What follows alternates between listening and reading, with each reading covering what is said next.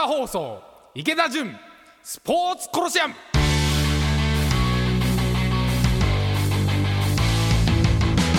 こんばんは池田純です。こんばんは文化放送アナウンサー立谷遥です。さあ今週も始まりましたスポーツコロシアム。え今週の池田さん情報ありますか？今朝本当は息子の小学校の入学式だったんですけど、はい。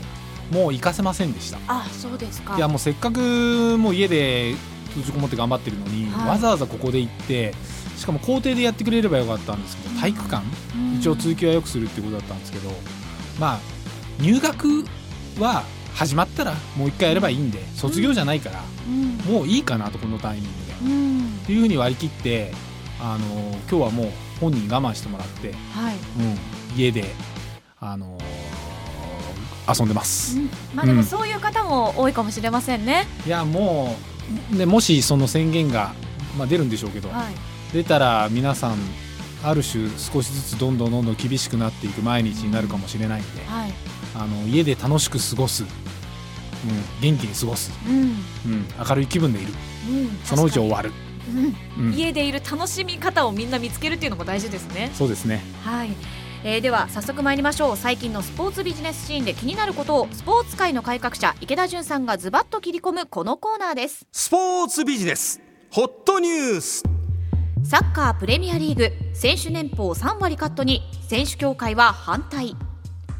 サッカーのイングランドプレミアリーグは新型コロナウイルスのパンデミックによるクラブの経営悪化を受け選手年俸の3割カットを協議し選手協会に提示しましたが選手協会は反対する声明を発表しました。エンゼルスの大谷翔平 MLB シーズン短縮中止の場合は日給10万8000円。新型コロナウイルスの感染拡大防止のため開幕を延期している MLB アメリカメジャーリーグはシーズン短縮や中止の場合の選手への支給額が4分類されているとスポーツ専門局 ESPN が報じています。調停権なしで単年契約の大谷選手は日給1000ドル日本円でおよそ10万8000円です。コロナ対策で外出自粛要請も遅れ目立つ日本。Google 位置情報を使って比較。アメリカの Google はスマートフォンの位置情報データを使って新型コロナウイルス感染拡大防止で各国の外出制限の取り組みを分析した報告書を公表しました。報告書によると職場に出社するはアメリカで38%減りイタリアでは63%減っているのに対し日本は9%減にとどまり日本の対策の遅れが目立つと指摘しています。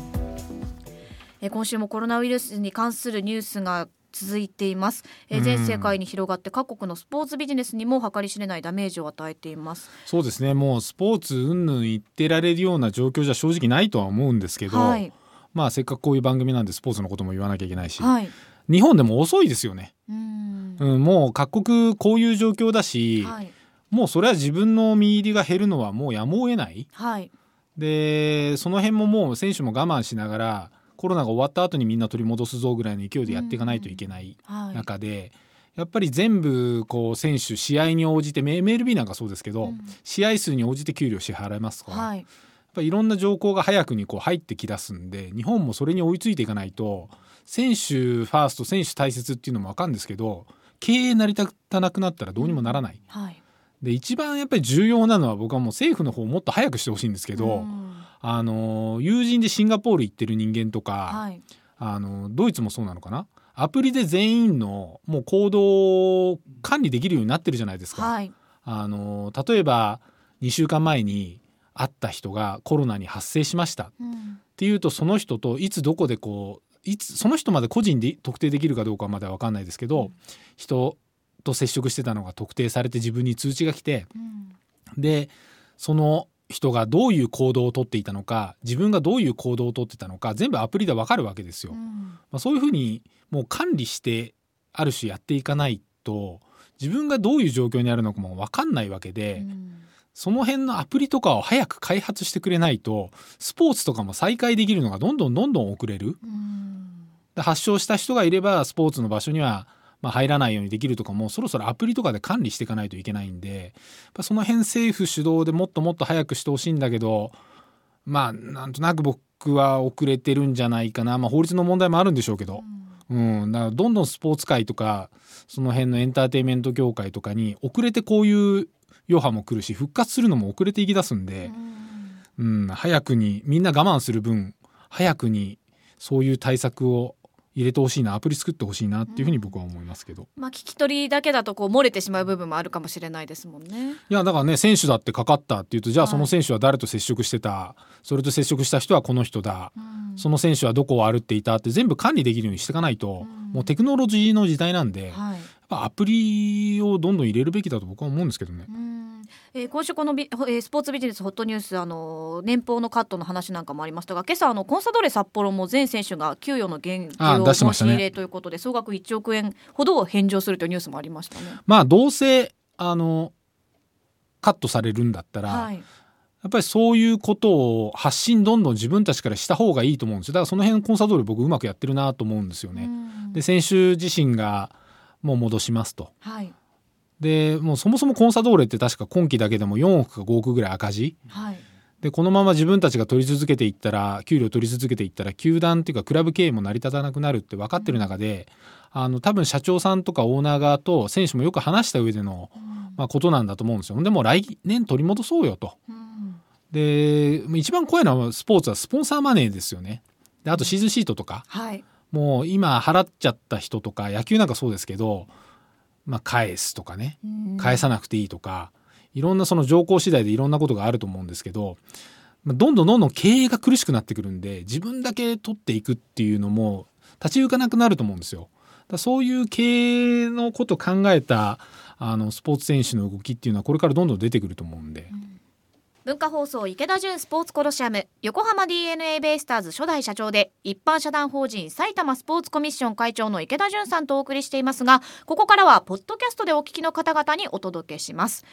えー前半では新型コロナウイルスによる影響など。いやでもこれ本当にはい。明日？はい。緊急事態宣言。出るんじゃないかいや出るんじゃないかっていうかもう僕よくわかんないのがニュース見てて、緊急事態宣言これ出るじゃないですか、はい緊急事態宣言が出ることがこんなに緊急なのに前日にいっぱいニュニュースとしてはい。漏れるというか準備してますとだ出るこの異様さが僕には理解ができないんですけど。あの明日出して明後日からかみたいなのがもうその前日の時点でいろいろ出てるみたいな。うーんどんこれな何なんだろう。もう要するに出ますっていう準備をしてくださいっていうことなのか、まあ、法律的にいろんな手続きとかが必要なんでしょうけど、なんか緊急事態の宣言なわけですよね。はい。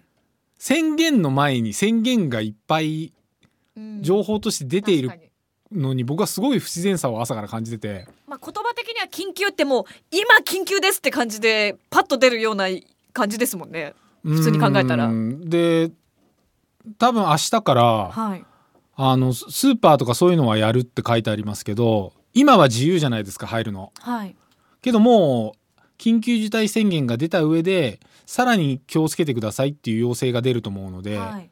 で閉まる店舗も増える中で、うん空いてる店舗が少なくなるじゃないですか、はい今度入るためにすごい規制がかかりますようんね。海外の映像とか見るとこう距離を取って列を作ったりっていうのがよく見ますよね。だからまた僕1週間ぐらいかなり混乱世の中するんじゃないかなっうん。ていうふうに思うんですよ。うんで今朝も来る時はい。すごいおまわりさん多いしうん。すごくパトロールしてるんでしょうねおかしなことが起こってないかどうかとか。はい。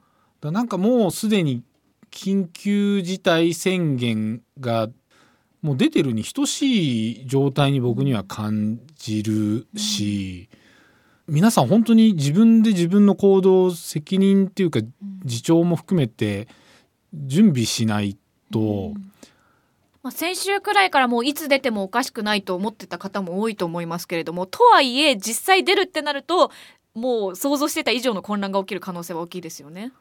混乱も起きるしで一旦5月6日ぐらいまでって要はゴールデンウィーク人がいっぱい動かないようにしたいっていう中で出すみたいな報道も出てますけど、まあ、その先も続く可能性が海外見てると多いわけで、って考えると今日が一番まだ自由に動ける日の最後で、明日からはどんどんどんどん厳しくなっていく可能性があるんで、やっぱ準備できることは準備していかないといけないし、あとは僕はね本当に毎日どうやって楽しく過ごすかだと思うんですよ。うんもうこんなもん楽しく考える以外ないじゃないですか。はい。もううちは朝からオーナー跳びやってましたよ。縄跳びいはい。いですね。はい、オーナー跳びっていう名の家族3人でオーナー跳びなんですけどね、はい。うん。やっぱ小学校にん行くんで子供が、はい。縄跳び跳ばなきゃいけないよねとオーナー跳びだとはい。あの家族でオーナー跳びを練習し いいですね。いいで昨日ちょうど僕今テニスやってるんで、はい。あのネット見てたらナダルはい。あのすごく優勝しているナダルが家でソファーをあのテニスのネットにして、うん奥さんと家テニスみたいなのやってんですよはい。あこれいいなと思って僕も今真似しようと思っていてやっぱ運動してスポーツしないと本当に体が不健全になっていくし、気分もめいっていくしあとは楽しい音楽聴いて、うん。テレビばっか見てると頭疲れてくるんで。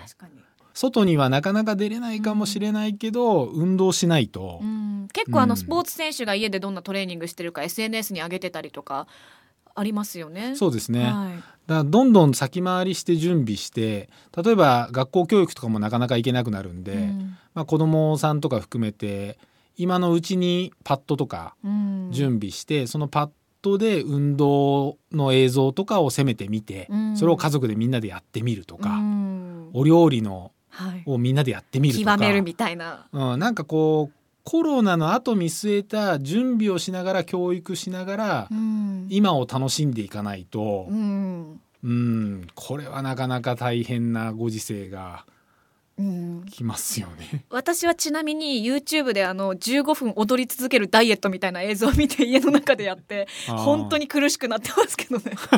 でもそういう方多いと思いますよ。うん、いや僕もだからさっきも言いましたけど自転車で、はい。あの息子息子ちっちゃい小径車ではい、もう子供向けの自転車でえ12キロぐらい走ったんですよ。え それ池田さんよりお子さんの方が多分辛いですよでしかも山を3つぐらい越えたんですよ。で息子を頑張らせる手前僕も降りるわけにいかないんでそうです山を3つ登ってみたら次の日足パンパンで全く動けなくなって。結構スパルタな。まあでもそうやって家の周りとか家でどうやって楽しんで過ごすかっていうのもここから重要になってきますからね。そうですね。だからもうさっきも言いましたけど、はい。過度な自粛ムードうん。自転車で外出ちゃダメだとかね、うん。ジョギングできないとかジョギンねグできないとかね。いや、はい。そういうのは要請なんだから、うん。あのー海外と違うんだから。う、ん。海外なんかだって2人であの3人以上か、はい。で外で会っちゃダメとか、あシンガポールとかは確か10人とかで会ってたら罰せられるんですよね。うん、日本はまだそこまでないし要請だし、まあ、どんどんどんどんなんとなくそういう厳しさみたいな雰囲気みたいなの出てくるのかもしれないですけど、うん。まあ、スポーツはしてほしいなと、うん。はい、もちろんあの手洗いうがいなどはしっかりしながらね自分で自分の体を守りながら程よい運動をうん、この番組ではしていこうと、そうですね。さあまあ皆さんいろんな対策をされてると思いますがスポーツの方もこちらニュース入ってますね。ダゾーンのはい。新型コロナで試合中断中放映権料支払い拒否かといううん。ニュースが入ってきています。えーダゾーンが新型コロナウイルスのパンデミックにより中断中止となった試合については放映権料支払わない意向を各スポーツ団体に通告したと情報筋が明らかにしたと。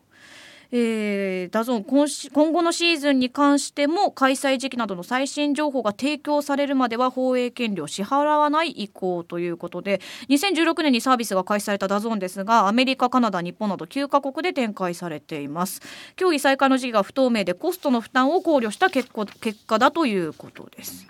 これはでも各いやまあでも J リーグが一番日本だと影響を受けますよね。打撃が大きいですよね。はい。もう数百億円。うん。毎年200億円以上ですよね、はい、がダゾンマネーとして入ってきて。うん。だそれがゆえに地上波の放送とか、あのーそれこそスカパーとのかなり付き合いがあったりしたのとかも、ある程度こう方針転換してダゾーンに数年前に J リーグ切り替えていて、うん。で一時期えっていうかもうちょっと前かな？2週間ぐらい前からこれすごいニュースになってたんですよ。はい。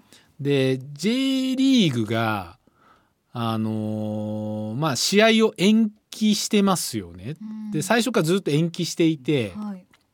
やっぱり延期で無観客でやらない前提として延期であればダゾーンマネーが入ってくるみたいな報道とか噂がずっとあってはい。で中止にしちゃったらやめちゃったらうん。ダゾーンマネーが入ってこないみたいな話もあったりしたんですけど、、はい。いやそもそものダゾーンはい。って何なんだろうと。うん。でこれ僕あの全部自分が実際の仕事で絡んでないんで真実は確かめてないのであくまで聞いている話なんですけど、はい。まあ、ダゾーンって大元は、まあ、すごい、まあ、ヨーロッパというかロシアというかそっちの方の富豪でうん。ブックメーカー、うん。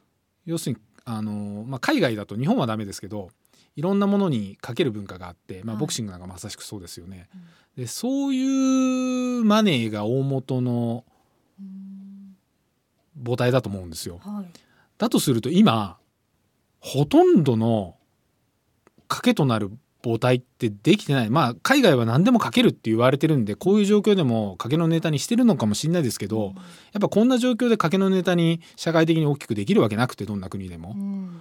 まあ競馬もなかなか難しい、はい。スポーツまさしく難しい。ってなるとそこのマネーが動いてないわけで。資金繰りがやっぱり経営あらゆるところで当然問題になってくるので、っはい。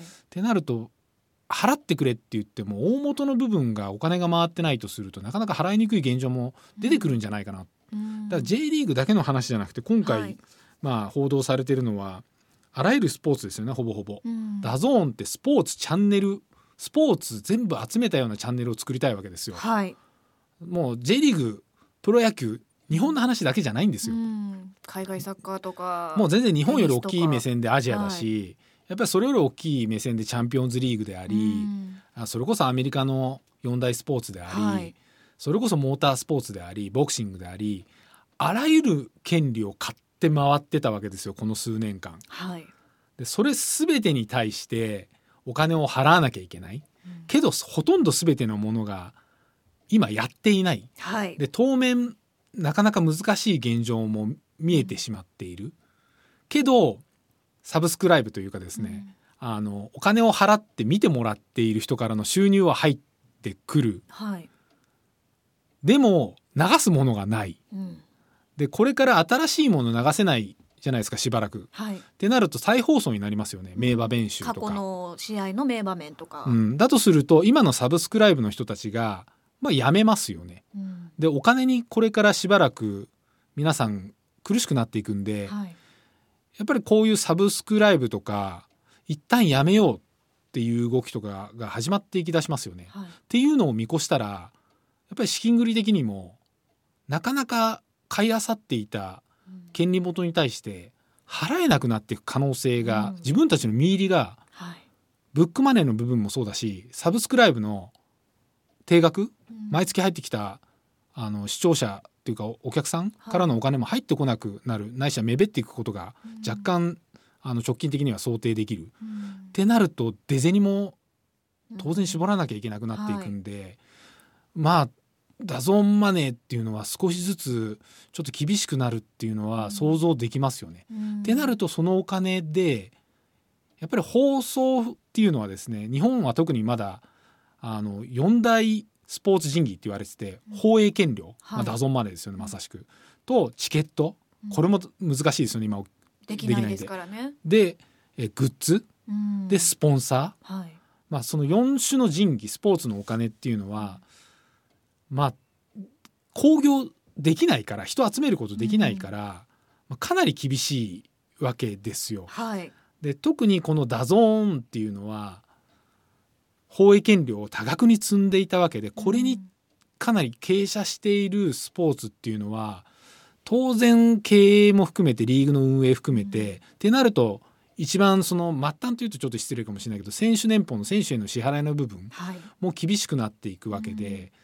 まあ、だから全体的にあと1年もしかしたらもう少し先ですよね、うん。シーズン考えると1年半ぐらい。はい。スポーツの出銭を減らす根幹にこのダゾーンの放映権料支払いがなくなっていくっていうのはなるので、うん。まあ、選手の部分まで含めて全部に影響が出る、ううん。んただもうない袖触れないので、うん。うん、もう大元がもう払えないってなったら下も大変だし選手のところまで行くっていうところまでも来てしまっているっていうこと来てしまってる。でそのタイミングで今日コンサドーレ含めて先週、うん。はい。自分たちがあの年俸を少し返しますよとかいうは動きになっていってるので、うん。まあ、そういう意味だとコンサドーレの今日のその選手一丸となって、少しお金返して経営助けていきますっていうのはまあいい流れだし、うん。まあ、みんなご助会じゃないですけど相互に今は助け合っていかないとちょっと厳しく、うんなるかなっていうのはダゾーンのニュースで思いますよね。はい、え今週もスポーツビジネスホットニュースをお伝えしました続いてこちらのコーナーです。スポーツ選手が喜ぶアスリート飯。食べること。それはスポーツ選手アスリートにとってトレーニングと同じくらい大切です。また食事は栄養を補給するだけでなく楽しみの一つでもあり緊張をほぐす役割も果たします。常にいい状態で試合に臨むために彼らがとっている食事とはまた楽しみにしている食事とはスポーツを愛する人たちのとっておきの食事アスリート飯をご紹介していきます。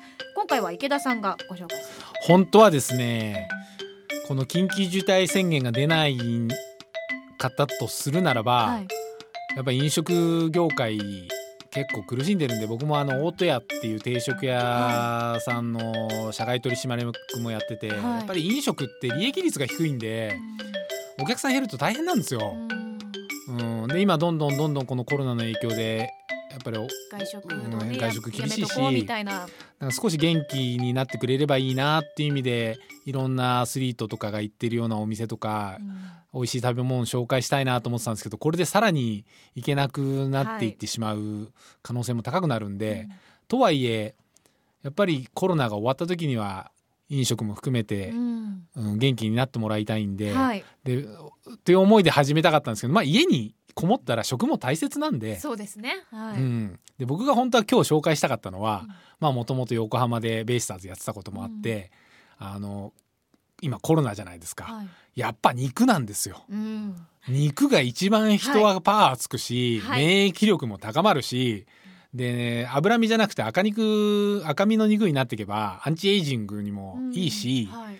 僕は肉を紹介したくって、はい。で僕ですねあのーなぜかすごい水泳選手だったのに、はい。なぜか小学校の時に間違ってですね中学校受験を1校だけしたことがあるんですよ。全く勉強してないんですよ受験してたから、ええはい。あ受験じゃない水泳選手だったから。その頃本当にジュニアオリンピックとかで決勝とか残ってて、はい。それでまあ落ちるに決まってるじゃないですか。勉強してないから。勉強してないから。でもまあ考えてもいないからその頃はもしかしたら受かんじゃないかなラッキーでぐらいのことを思ってたんですけど、まあ案の定落ちまして。でそれまあとある横浜の私立を1個受けて落ちたんですけどその時にまあ元気づけられるために親に連れて行かれたはい。もう横浜の人だったらみんな知ってるんですけどハングリータイガー。あ聞いたことある。いやもうハンバーグですよ。はい。ハンバーグ。もうタイガーですよ。ハングリーなタイガーですよ。はいあの牛肉うん。100%はい。で手ごねしたような。で店で焼いてくれるんですよグリルで。いいですね。まあ美味しいんですよこれが。はい。でこれを僕は食べに行きたいんですけどまあもう最近はしょうがないと。はい。今は我慢して家で自分で作ろうと。で特にもう明日からまたね自粛が始まったらあれなんでさっき、あのーお肉屋さんに言って牛肉100%おを用意して家ハングリータイガー。いやもう頑張るしかないから はい。もう今回は豚肉とかもあわねあのなしではい。100%牛肉100%牛肉100%ハンバーグ。はい。ハンバーグ。大盤振る舞い。オーバーフルマイはい1.2キロ。1.2キロ。結構いきますね。結構いきますよ。でこれをですねハングリータイガー風に僕が調理をするとですね、はい。まあ、牛肉をあのにナツメグ入れてはい。塩コショウ入れて玉ねぎ1個を炒めてはい。で卵を僕はつなぎ少ないのが好きなんで1個はい。とパン粉うん。を入れて、えー僕はなぜか少し牛乳入れるんですよ。え。で牛乳入れてそれをぐぐちゃぐちゃに手ごねにしてはい。でそれを息子と一緒にやりうん。でお姉ちゃんもそこに加わってもらって、家族でみんなで手ごねをして、おーいいですね。はい、それぞれの好きな大きさのハンバーグを作る。で一回丸めたら一回冷凍庫入れるんですよ。はい。それで凍らせないぐらいまでやってる間に一回お風呂入るんですよみんな。お風呂に入るとちょうどいい感じで はい。凍らないぐらいまで冷える。ちょうどいい時間なんですね。でみんなお風呂から出てきたタイミングであの焼くんですよ。フライパン2つに。はい。1 2キロ全部入るんで大う体ん。1人一人だから300グラムですよね、ハングリータイガー多分ね200からいや250そうんですなですよよねはい。はい、で300あると僕いつもハングリータイガーでダブルを頼みたいんですよ、はい。けどダブルハンバーグ頼むと400で多いんですよ。食い切れない。あー300がちょうどいいって300が僕はちょうどいい。いやなんか微笑ましい光景も浮かびました。いやそうそれで奥さんにはい。僕はもうそのハンバーグだけではい。付け合わせのあの野菜とか甘く煮た人参とかそういうのは奥さんに作ってもらって。で僕は家族子供とハンバーグうん。をまあ焼いて僕はなるべく生に近いのが好きなんで。で特に今家にいる機会多いからお腹壊れちゃってもいいから。ダメですけどね。ダメですけど 自己責任です自己責任で。まあねこういう時だからこそ家族でそういうのもいいかもしれない。そうそうなんです。だ僕は頭の中にハングリータイガーを思い浮かべながら 多分ねベイスターズの選手も、まあ、話してたんですけどみんなハングリータイガー好きなんですよ。はい。でみんなうまいん。うん。で元気が欲しい時はハングリータイガーに行くんですよ。でこういうタイミングはあまた将来近い将来ハングリータイガーに行くことを頭に思い浮かべながら家でうん。ハングリータイガーやるっていう。はい、ということで今回は池田さんおすすめのアスリート飯家ハングリータイガーをご紹介しました、さあ今日もエンディングです。はい、もう。いやもうねもう明日、ははい。緊急事態宣言がい、緊急事態宣言が、はい、あとは家でどうやってみんな楽しくす過ごすか。はい、であとはどうやってみんな自分の身を自分で守るか。楽しく毎日過ごすために運動をちゃんとする、はい。家ハングリータイガーもやってみる、はい、ほんで無駄な余計な自粛温度はやめる。もうみんな自分のこと、はい。自分は自分でやる、うん、人に人のこと余計なこと言うなと。人には人の過ごし方があるんだと。人に迷惑をかけない、の元気な過ごし方をしていくこれですよね。はい、もう来週も皆さん元気に聞いてください、はい。えー今日はこの辺でお時間となりました。お相手は池田純と文化放送アナウンサー立谷遥でした。ではまた次回月曜日の6時45分からの放送で